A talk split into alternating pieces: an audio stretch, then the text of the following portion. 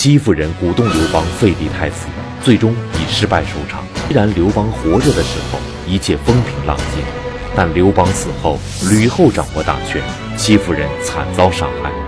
那么，从整件事情的始末来看，戚夫人的悲剧命运究竟是怎样形成的呢？河南大学王立群教授为您讲述大风歌之夺储之祸。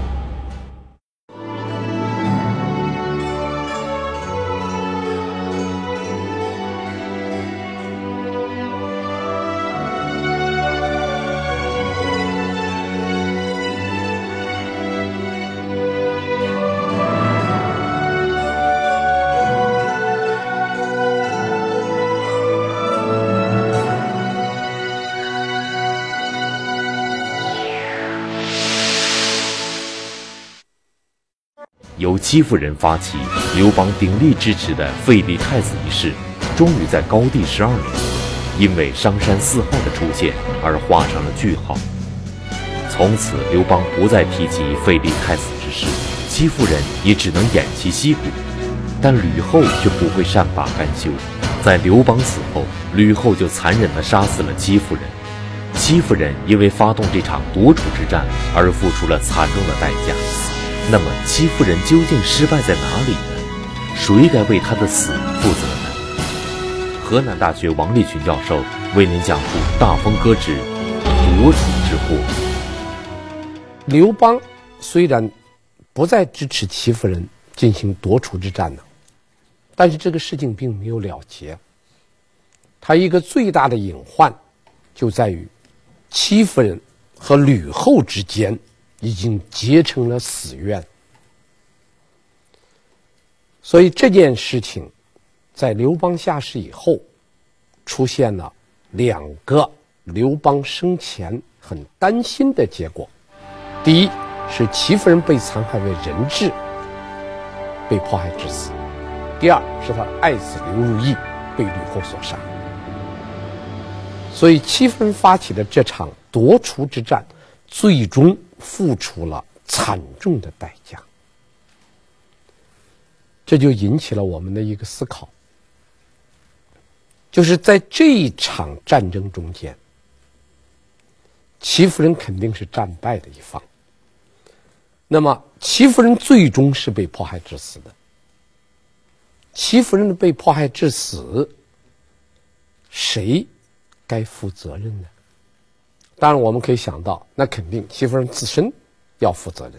他要不挑起战争，那么这场争不就没有了吗？另外还有刘邦呢。这戚夫人打仗靠谁啊？靠的是刘邦啊。刘邦也应当负有责任。当然还有另一方，刘邦给戚夫人是战争的一方，战争的另一方是吕后。吕后肯定也有责任。所以我们这一集实际上是在讨论，就这一个后宫的夺储之战，谁该为这场战争负责？是就谁该为戚夫人的惨死负责？我概括起来，总结了三句话。第一句话叫“戚急孤计失误”，第二叫“刘邦难辞其咎”，第三叫“吕后”。应对得力，这三个人，我们应当这样来看。我们先看戚夫人。戚夫人她的失败啊，有三个原因。第一是判断失误，第二是阻力很大，第三是没有妻党。这三大原因。是戚夫人失败的非常重要的原因。我们先看他的这个判断失误。戚夫人发动这一场夺储之战，严重的高估了自己的能力，也严重的低估了吕后的能力。而戚夫人这场夺储之战，这个战争的方式是种什么方式呢？戚夫人这个战争方式啊。带有很大的普遍性，就戚夫人首先想摆平刘邦，再让刘邦去摆平吕后和朝中大臣，是这样一种方式。这个方式，如果我们把它抽象概括一下，就是一个女人，她先征服一个男人，再通过这个男人去征服这个世界。这样说起来，其实是一个很古老，呃，也很现代的故事。这种故事，古代有，当代也有，中国有，外国也有。这是女人征服世界的一种方式，带有很大的普遍性。但这种方式要成功，需要有两个条件。第一，就是女人自身要有很大的杀伤力。第二，就是被攻击的那个男人要果敢有力。这两个条件都具备了。那么这个女人就可能会获胜。那么我们再按这个标准来看一下戚夫人呢？戚夫人自身确实有很大的杀伤力，至少说，她在这个征服刘邦这一方面来说做了很成功。刘邦对他非常依赖，愿意支持他，愿意把他的儿子立为皇太子。这一点上做的是很成功的，但是刘邦并不是他帮他办成事的那种男人，就刘邦不是一个处事果敢有力的男人。当然，这话说出来大家可能不相信。刘邦叫外战内行，内战外行，对外。在权力之争中间，刘邦是非常果敢的。项羽自杀，他回到齐国，第一件事儿夺了韩信的军权。鸿门宴一结束，回到营中，第一件事儿杀曹商，毫不手软。所以我们叫他外战内行。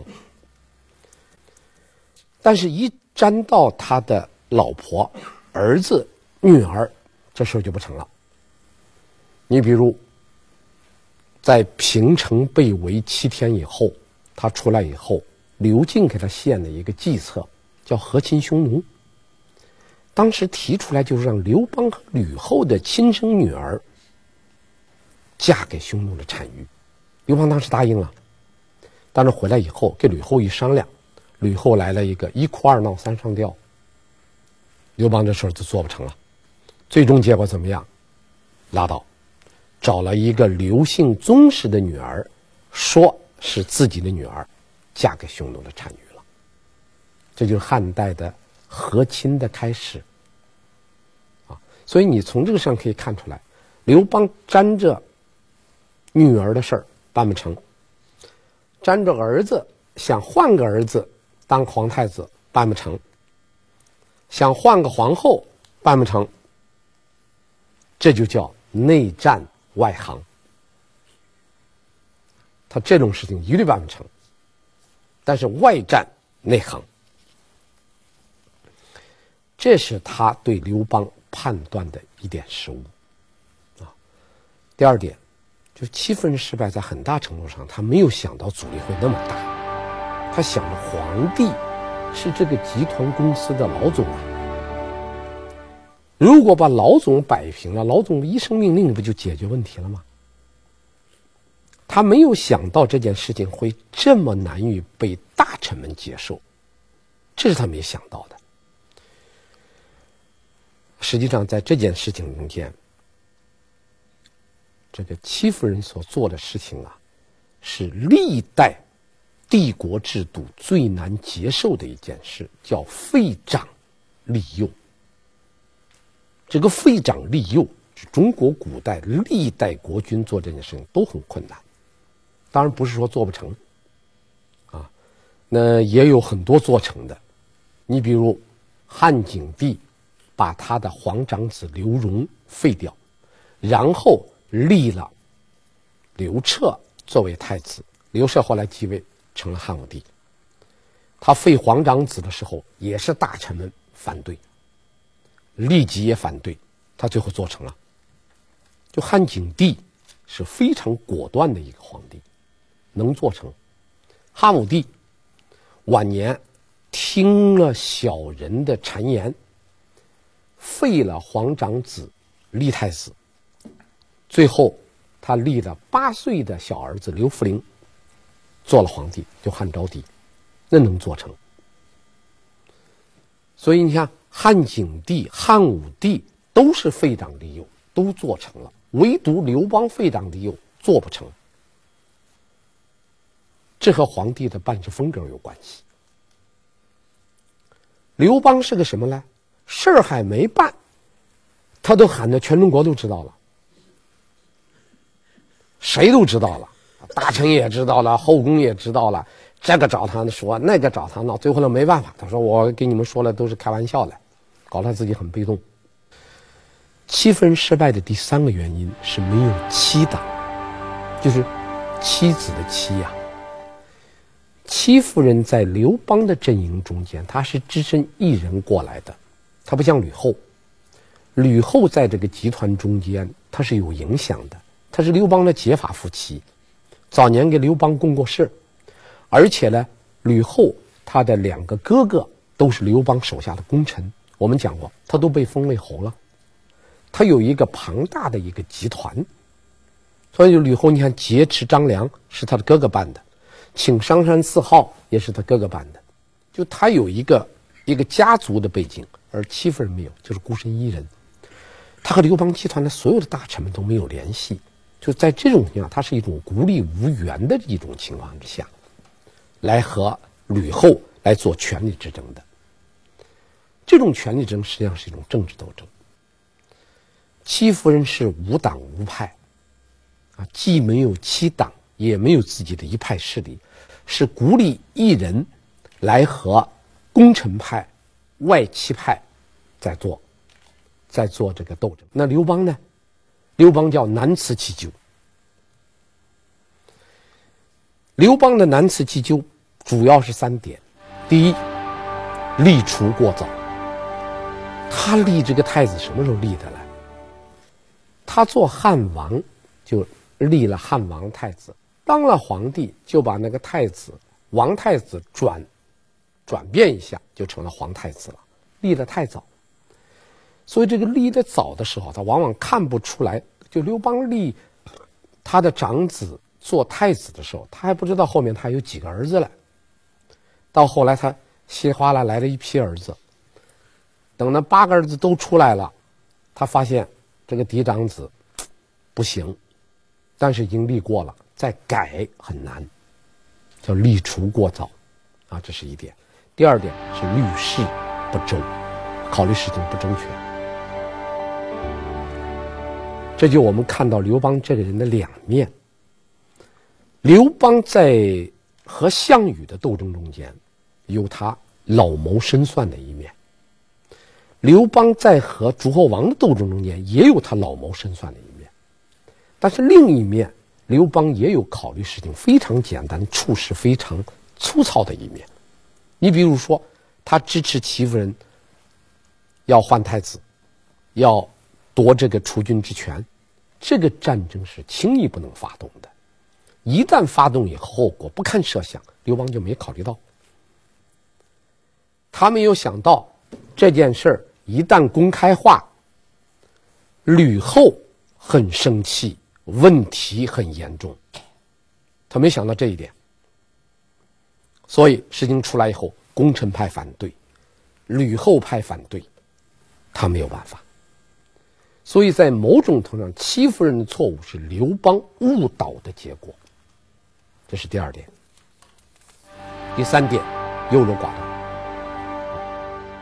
按照我们看史书的记载呢，就是商山四号的出现。实际上，商山四号能够代表社会舆论吗？那是张良制造的假象。所以后来很多古人在评论这件事情说，刘邦当时就是把商山四号杀了，又会怎么样呢？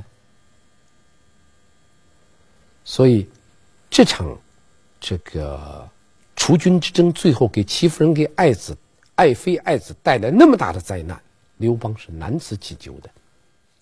戚夫人想挑战皇后之位，这给吕后带来了巨大的威胁。吕后的第一反应是惶恐，害怕自己的皇后之位不保。但吕后毕竟经历过很多人生磨练，她知道，当事情找上门来的时候，恐慌害怕是无济于事的。所以吕后在最初的慌乱过后，她迅速冷静下来。那么面对戚夫人的挑战，冷静下来的吕后做了什么呢？第三点，我们看吕后，吕后这件事情上做得非常好。我们叫应对得力。吕后这件事情一发生的时候，吕后确实感到很恐慌，一个是担心儿子，一个是担心自己。但是吕后和戚夫人是两种不同类型的女人。我们讲过，戚夫人是通过征服男人在征服世界的这种女人，而吕后是一种什么样的女人呢？吕后是不通过男人，是仰仗自己的力量就要征服世界的女人，所以她跟戚夫人是完全不同类型的两种女人。所以吕后在这件事上，我们说她应对得力，主要指这么几点：第一，借力打力。就吕后非常巧妙的借用了三种力量，第一。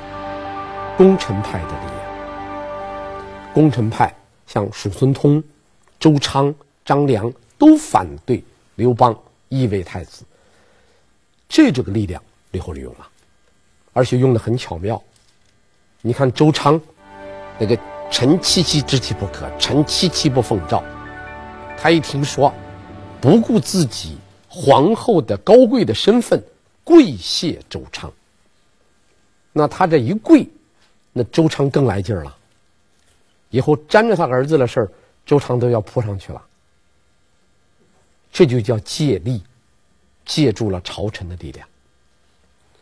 关键时刻能大能小，能借助大臣的力量来约束刘邦，这是吕后很得力的，借助大臣。第二，借助商山四号代表的舆论力。商山四号并不能代表整个社会的舆论，商山四号是张良制造的一种假象，但吕后就利用了商山四号，用最谦恭的语言写信，用最贵重的礼品相邀，把四个老头请过来了。这四个老人一来，让刘邦就收手了。所以在某种程度上，吕后其实是借用了商山四号的力量，借力啊。当然，最后还有一点，他借助于七党的势力，他的两个哥哥都帮了他，特别是吕泽对他帮助很大。应当说，吕后在借力打力方面做了非常成功。所以在这样一种斗争中间，戚夫人判断失误，刘邦优柔寡断。吕后应对得力，那么最终的结果毫无疑问，吕后全胜，戚夫人完败。戚夫人的失败，刘邦的失败，是不是意味着刘邦易位太子这件事情做错了呢？刘邦换一个太子是错吗？我觉得这个话呢，应当分析。如果像张良所所说，刘邦是因爱废立，显然这就有问题了。当皇帝的选一个儿子作为继位之君，最重要的是看他的能力，他能不能驾驭朝政，能不能把这个政权给大局巩固下，这是最重要的。至于他母亲如何，其实是不应当考虑在内的。而刘邦是因为喜欢戚夫人，喜欢赵王刘如意，所以这个因爱废立本身，刘邦是有责任的。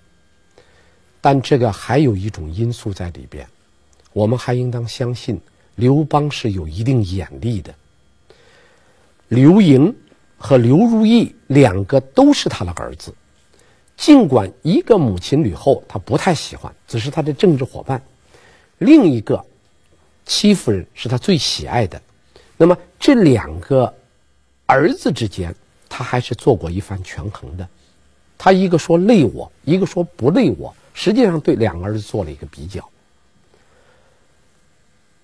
这个刘盈的没有从政能力，后来的事实证明了这一点。他继位做了汉惠帝以后，果然是没有什么大的作为。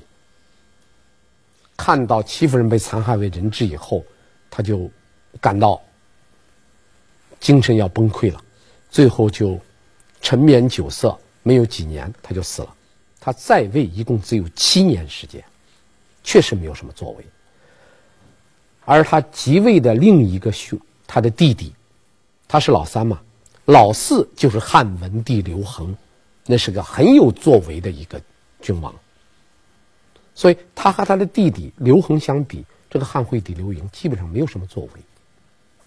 说刘邦看他不行，这点看他还是准的。问题是刘邦看的这个赵王刘如意有本事吗？这个小孩一早都被吕后杀了。我们现在不知道刘邦看的准不准。但是有一点我们可以说，在刘邦的八个儿子中间，最应当看好的是他的皇四子刘恒，就是第四任代王刘恒。这个人就是后来的汉文帝。这个汉文帝在整个刘邦的八个儿子中间是最有城府的一个儿子。深度潜伏，所有的人都没有发现他有能力，最终他胜出了。在吕后这一个家族被灭掉以后，他最后做了做了皇帝，而且很有作为，啊，但是这个却没有被刘邦所发现，这应当是个失误。当然，刘邦在终止这场战争以后，我们前面花了很长时间在讨论一个问题：谁该负责任？那么，当刘邦明白这件事情以后，就觉得这个战争不该发动。刘邦晚年，当废太子的事情终止以后，刘邦整天是唉声叹气、愁眉苦脸，非常懊恼。刘邦对他的老婆还是有所了解的，啊，因为他目睹他老婆吕后怎么样杀韩信，怎么样杀彭越，他是知道的。所以他为自己的儿子担心。那么。刘邦为自己的儿子担心，他做了什么没有呢？做了两件事儿。第一件事儿，他接受别人的建议，派了他自己手下的御史大夫周昌去做他的爱子啊赵王刘如意的国相。这个周昌本来是一个中央政府的御史大夫。这个官位很高的，他把他作为一个赵国的国相，这个级别就低多了，地位就低多了。他为什么派周昌去呢？出于三点考虑：第一，周昌这个人值得信赖，周昌跟他是老乡，值得信赖；第二点，周昌这个人不辱使命。非常耿直的一个人，当一位太子的时候，反对最激烈的三个人中间就有周昌。第三，周昌有恩于吕后，我们是讲过，吕后跪谢周昌吗？吕后都对周昌跪谢，所以他觉得让周昌去保护他的爱子吕后，大概不会为难。实际上。最终的结果证明刘邦这个判断错了，啊，所以那个刘邦死以后，吕后就下令叫赵王刘如意进京，周昌就不让进，下一道挡住不让进，下一道不让进，最后吕后就先把周昌给调走，调到京城骂了一通，然后再把赵王刘如意调进京，调进京不久就把刘如意给杀了，所以周昌保护不了自己的儿子，这一点。刘邦想不到吗？刘邦很天真的以为一个耿直的大臣就能够保护自己的儿子，我觉得这个想法太幼稚了。毕竟，周昌是臣呐、吕后是君呐、君臣之间，很明显，掌握主动权的、有权力的，只能是吕后，不是周昌。周昌再等直，他在刘邦那儿，他能说“臣戚戚之计不可，臣戚戚不奉诏”。碰见吕后，他一个气都没有了。史书没有记载吕后骂周昌的，周昌说什么话，什么都没说。周昌就是生闷气，辞职不干了，回家几年，气死了。因为你一个大臣。其实一个臣子啊，他是不是有本事，在很大程度上取决于他的领导。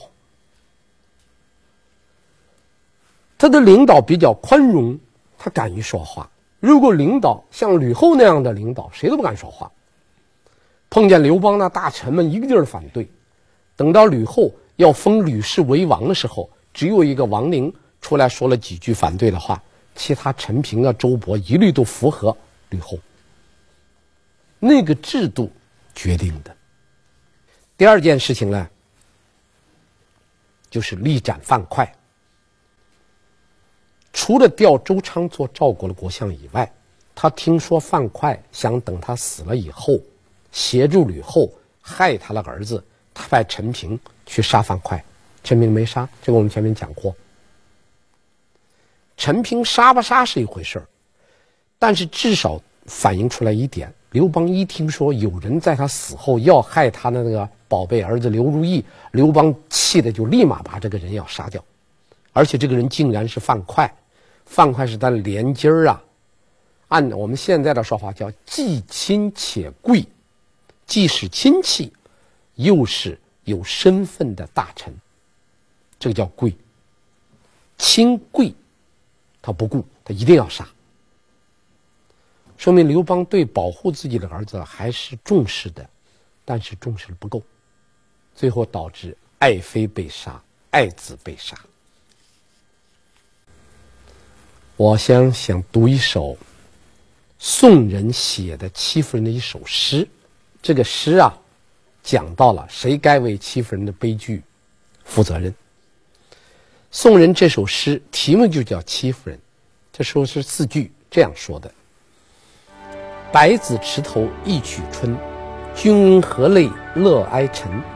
当时应恨秦皇帝，不杀南山好守人。南山好守人就是指的商山四皓。这个诗四句是说什么意思呢？刘邦给戚夫人活着的时候，每到七月七啊，刘邦给戚夫人两个人都要举行一些仪式活动。这个七月七七夕。刘邦给戚夫人经常在一块儿要举行一些纪念活动，就像我们前面所讲的，他两个是情侣，情侣关系，所以到七月七就要在一块儿聚会。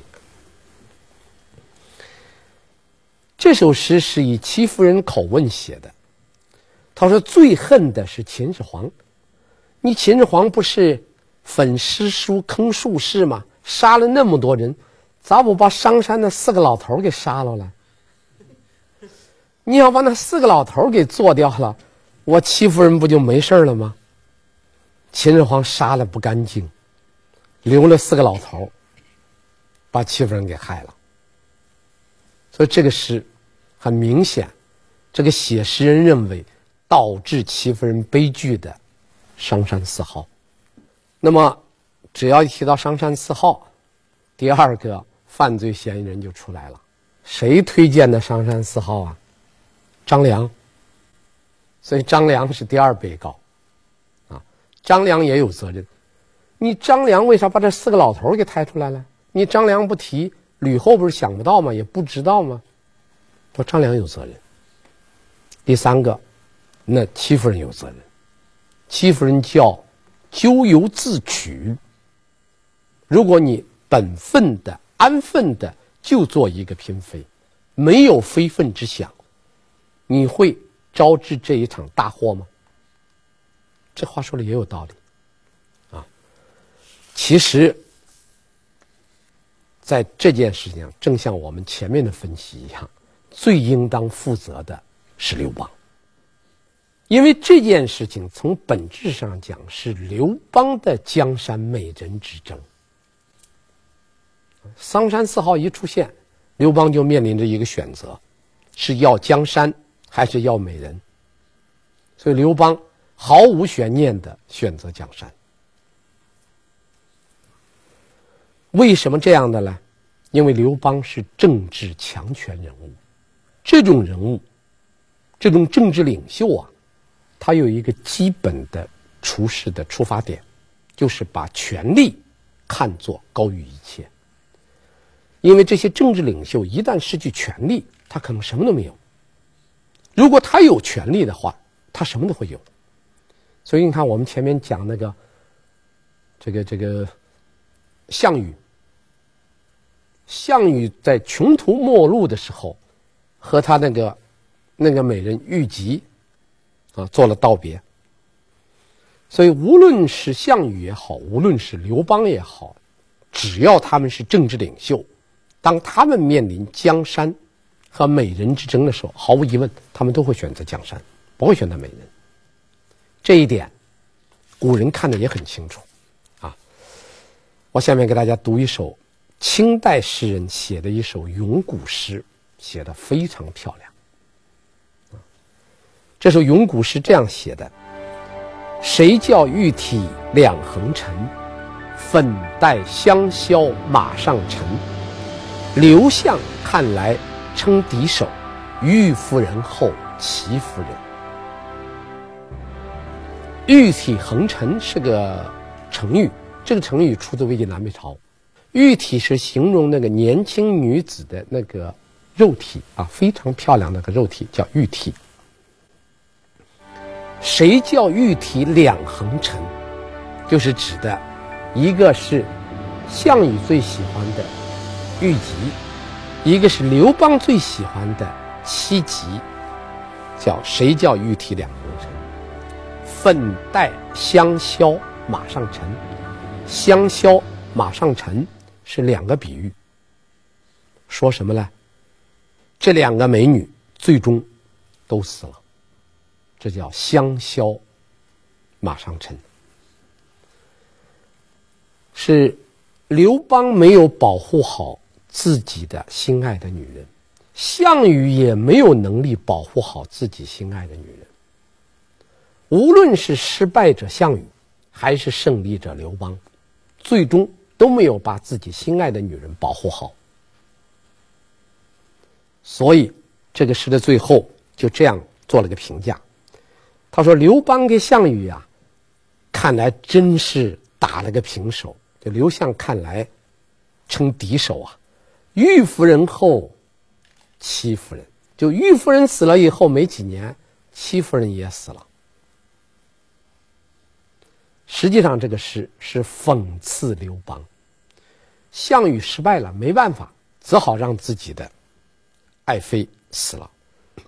你刘邦是胜利者，你是皇帝呀，你不是也像项羽一样没有保护好自己的女人吗？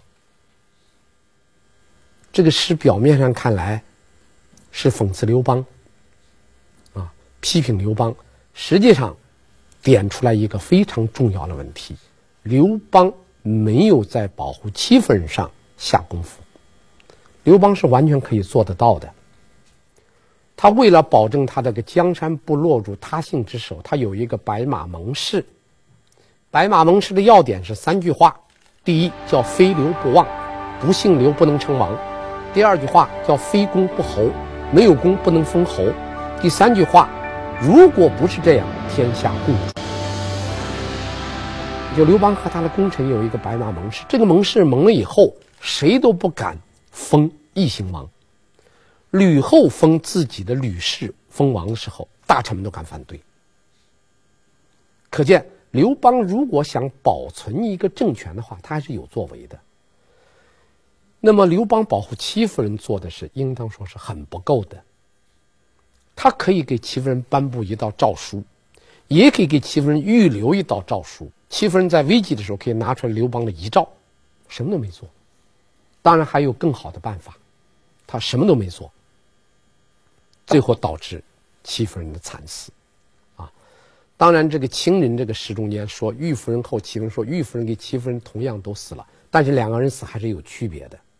玉吉是在项羽失败的时候，自己很有尊，死去了；而戚夫人是在受尽凌辱以后，毫无尊严的死去了。两个美人虽然都死了，但是其实他们在死上还是有很大的差差别的。所以我们这一集要讨论的，实际上是讨论的，在刘邦的后宫中间发生了一场激烈的权力之争。这场权力之争以吕后的完胜和戚夫人的完败而结束。所以刘邦最终是应当为戚夫人和刘如意之死负责任的人。但是刘邦的一生啊，是个多事的一生。这皇帝的日子并不好过，啊，有他非常潇洒的一面，但是皇帝天天那个烦心的事也非常不少。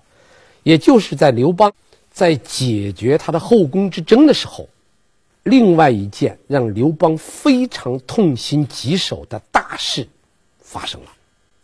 这件事让刘邦十分震惊。